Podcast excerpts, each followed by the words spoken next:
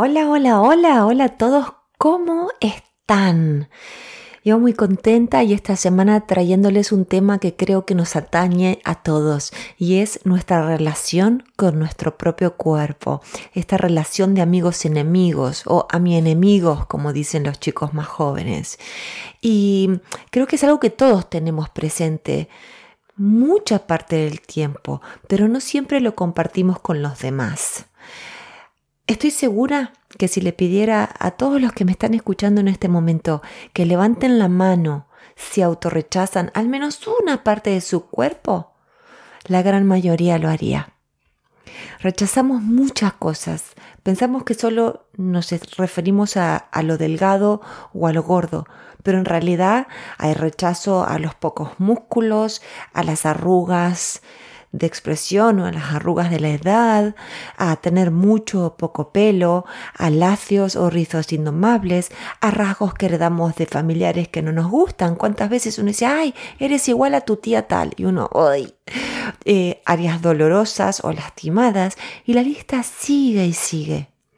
Y sinceramente, pienso si es necesario batallar el me auto-odio palabra que tomé prestada de una amiga que me lo largó así sin más.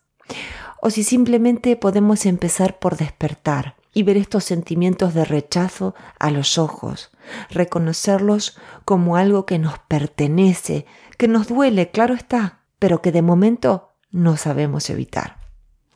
Y entonces también les propongo que imaginemos unos brazos compasivos arropándonos. Miren qué rico se siente arropándonos justo donde estamos, con todas estas percepciones y con toda esta intolerancia hacia nosotros mismos. Y ahora los invito a oír una voz que nos dice, veo tu dolor, tranquila, tranquilo. Kristen Neff, la investigadora más destacada en el estudio de autocompasión y con quien tuve la suerte de trabajar en Estados Unidos, dice que esta práctica implica tratarse con amabilidad a uno mismo, siendo conscientes de nuestros déficits, no ignorándolos, procurando nuestro bienestar y aceptando plenamente nuestras limitaciones. Entonces diría, que después de la aceptación que mencioné anteriormente, la autoamabilidad como alternativa a la autocrítica es el segundo paso para sanar nuestra relación con nuestro cuerpo. Así que a tener en cuenta, aceptar y luego empezar a trabajar la autoamabilidad. Y vamos a, a volver a esto. Y también pienso en otra cosa que les quiero compartir que es que nuestro yo físico es nuestro hogar y es nuestro refugio. Y nuestro ser más puro y despierto, esa presencia, ese ser sabio que habita en nosotros, habita en realidad en este cuerpo humano que tenemos. Entonces, vale la pena pausar nuestro trajín para ver si somos realmente conscientes de cómo lo malnutrimos nutrimos, desnutrimos, cómo le exigimos en el gimnasio o cómo le exigimos pasivos en un sofá, cómo lo sometemos a cirugías impiadosas y cómo lo maltratamos despiadadamente en nuestro discurso y en nuestra mente. Nuestro cuerpo tan hermoso y sin embargo nosotros todavía estamos como disociados de él en vez de acordarnos que lo habitamos y que nos pertenece. Es fundamental que hagamos las paces con nuestro cuerpo tal cual es.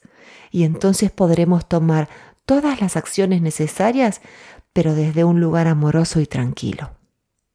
Y claro que es prioritario mover el cuerpo y llevar una dieta saludable, siempre que lo que hagamos sea un acto consciente y afectuoso con nosotros mismos, con el fin de cuidarnos porque honramos nuestra vida y porque deseamos que sea lo más saludable posible. Al respecto, la psicóloga Virginia Gowell dice, amarlo tal como es resulta una tarea indispensable, no solo para sentirnos realmente a gusto con nosotros mismos, sino en algunos casos para activar en el cuerpo su capacidad de autorreparación, a partir de lo que sí está en nuestras manos cambiar y sin cirugía alguna, y es nuestra actitud hacia él. Vi una serie en Netflix sobre una academia de ballet que se llama en inglés Tiny Pretty Things. En castellano la tradujeron delicadas y crueles. Si la quisiera traducir literalmente, tiny es pequeñito y pretty es bello. O sea, son cosas pequeñitas y bellas y se refiere entonces a estos bailarines. En esta serie, acuérdense en castellano delicadas y crueles, el maltrato al propio cuerpo es tan patente que les aseguro que incomoda.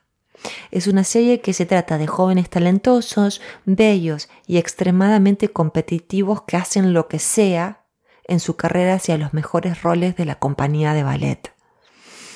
Y además es patente esta necesidad que tienen de expresar la ausencia de gravedad en el escenario. Por eso mismo, pobrecitos, quedan entrampados en desórdenes de alimentación, imagínense, ansiedad, una ansiedad tremenda, y se someten a tratamientos médicos ilegales con el fin de mantener sus músculos cansados trabajando a toda costa y también para tener esos pies destrozados que, incluso le inyectan cualquier cosa, listos para el trabajo de puntas a toda hora, cuando los llamen. Y, claro, uno ve eso y, impacta mal. Y, lo mismo nos pasa, estoy seguro que me pasa a mí, les pasa a ustedes, con los actores, las actrices y las modelos, que de repente se convierten en seres irreconocibles. Eran bellos, alguna vez fueron bellos, pero no sé, se cambian con unas cirugías tan raras que terminan siendo otra persona e incluso ni, ni siquiera de una manera que los beneficie o están extremadamente delgados o hinchados. Lástima que estamos bombardeados de mensajes de una cultura que premia a quienes se esfuerzan en detener el tiempo y que lo logran con métodos no recomendables desde ya, y, otros que mutan para convertirse en magras sílfides. Es triste, es muy triste, pero lamentablemente vivimos en un momento donde eso hoy tiene una recompensa. Es todo un desafío por eso mantener la cordura y el amor propio en un contexto tan loco y les imploro que juntos intentemos hacerlo. Y aquí el tercer punto importante a tener en cuenta. ¿Se acuerdan que les dije? El primero es aceptarse, el segundo es ser eh, autoafectuoso, autoamable. Y el tercer punto sería dejar de tener la mirada puesta tan afuera para volver a contactar con nuestra sabiduría más profunda. Debajo de toda esa frívola relación con el cuerpo, porque por supuesto tenemos estos modelos tan poco saludables, y, lamentablemente eso deviene en una autorrepulsión terrible, lo que hay debajo es miedo. Sentimos miedo a ser rechazados, sentimos miedo a no ser queridos. Este miedo nos proyecta una película de terror que poco tiene que ver con la realidad, pero que nos mantiene enganchados. Eres feo, gorda, viejo, arrugada. ¿Quién te va a querer así? Pareciera un embrujo o un encantamiento. Pero hay muchas maneras de despertar y esa es la buena noticia. Y si no puedes solo o si no puedes sola, pide ayuda, te lo pido por favor porque esto es serio. ¿Requiere coraje? Sí, pero tú puedes y te lo mereces. Y lo cierto es que todas esas historias que nos contamos a nosotros mismos poco tienen que ver con lo que acontece de verdad en el aquí y ahora. Por eso digo lo que ayuda. El mindfulness, la gratitud y el amor son más fuertes que el miedo y el odio. Y lo principal es que estas prácticas curan.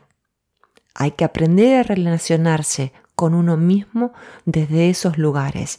Si me preguntan si es fácil, la respuesta es no. Si me preguntan si es rápido, la respuesta es la mayor parte del tiempo no o depende, Depende del grado de compromiso que tengas.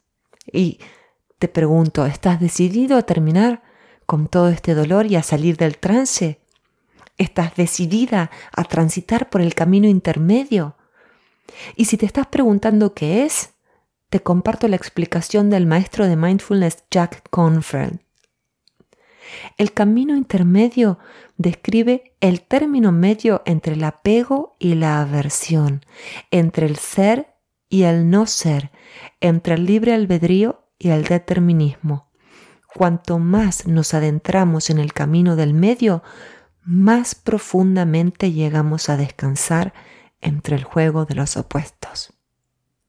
Esa es la explicación del gran Jack Cornfield. Entonces no se trata ni de adherirnos a una idea de cómo debería ser nuestro cuerpo, ni de sentir repulsión por cómo es. Y esto me recuerda a una consulta donde una clienta me comentaba que estaba deprimida y pasaba mucho tiempo en cama porque había engordado 20 kilos. Ella estaba aferrada a la idea de que yo la ayude a cambiar su nutrición y que además la ayude a seguir a rajatabla un plan con un entrenador personal. Entonces, de a poquito empezamos a hablar y le fui proponiendo empezar por reconciliarse consigo misma, empezando el trabajo sobre sí, llegando a la raíz que la llevó a toda esa situación y también soltando la vergüenza porque había un grado muy alto de de vergüenza por cómo se veía y también por lo que sentía.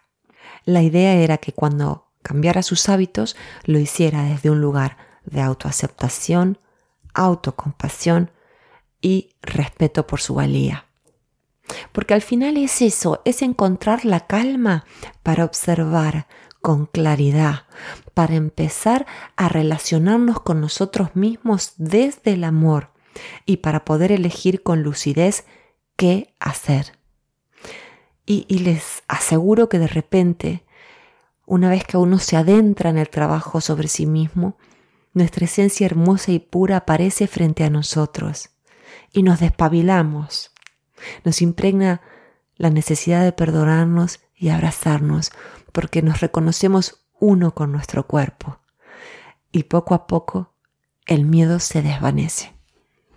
Les aseguro que es así porque lo he trabajado con mucha gente y porque he visto a muchos amigos en terapia tratando este tema. Y te digo, si conoces a alguien que lucha con este tema o que la está pasando mal, reenvíale este blog o este podcast. Intentemos siempre que esta preciosa comunidad que tenemos eche luz a los desafíos y que sea de ayuda a la mayor cantidad de almas posibles, como me hace recordar a la película Esa cadena de favores, ¿no? Les mando un fuerte abrazo, eh, le agradezco a la persona que me consultó sobre este tema y a todos mis clientes que en alguna u otra sesión siempre me cuentan este punto vulnerable que decía al principio, nos toca a todos. Y les agradezco todos los mensajes que me mandan que me ayudan a inspirarme para escribir estos blogs que también les comparto en formato podcast. Esta es la primera parte de mi cuerpo y yo. La segunda parte va la semana que viene. Un fuerte abrazo otra vez. Gracias.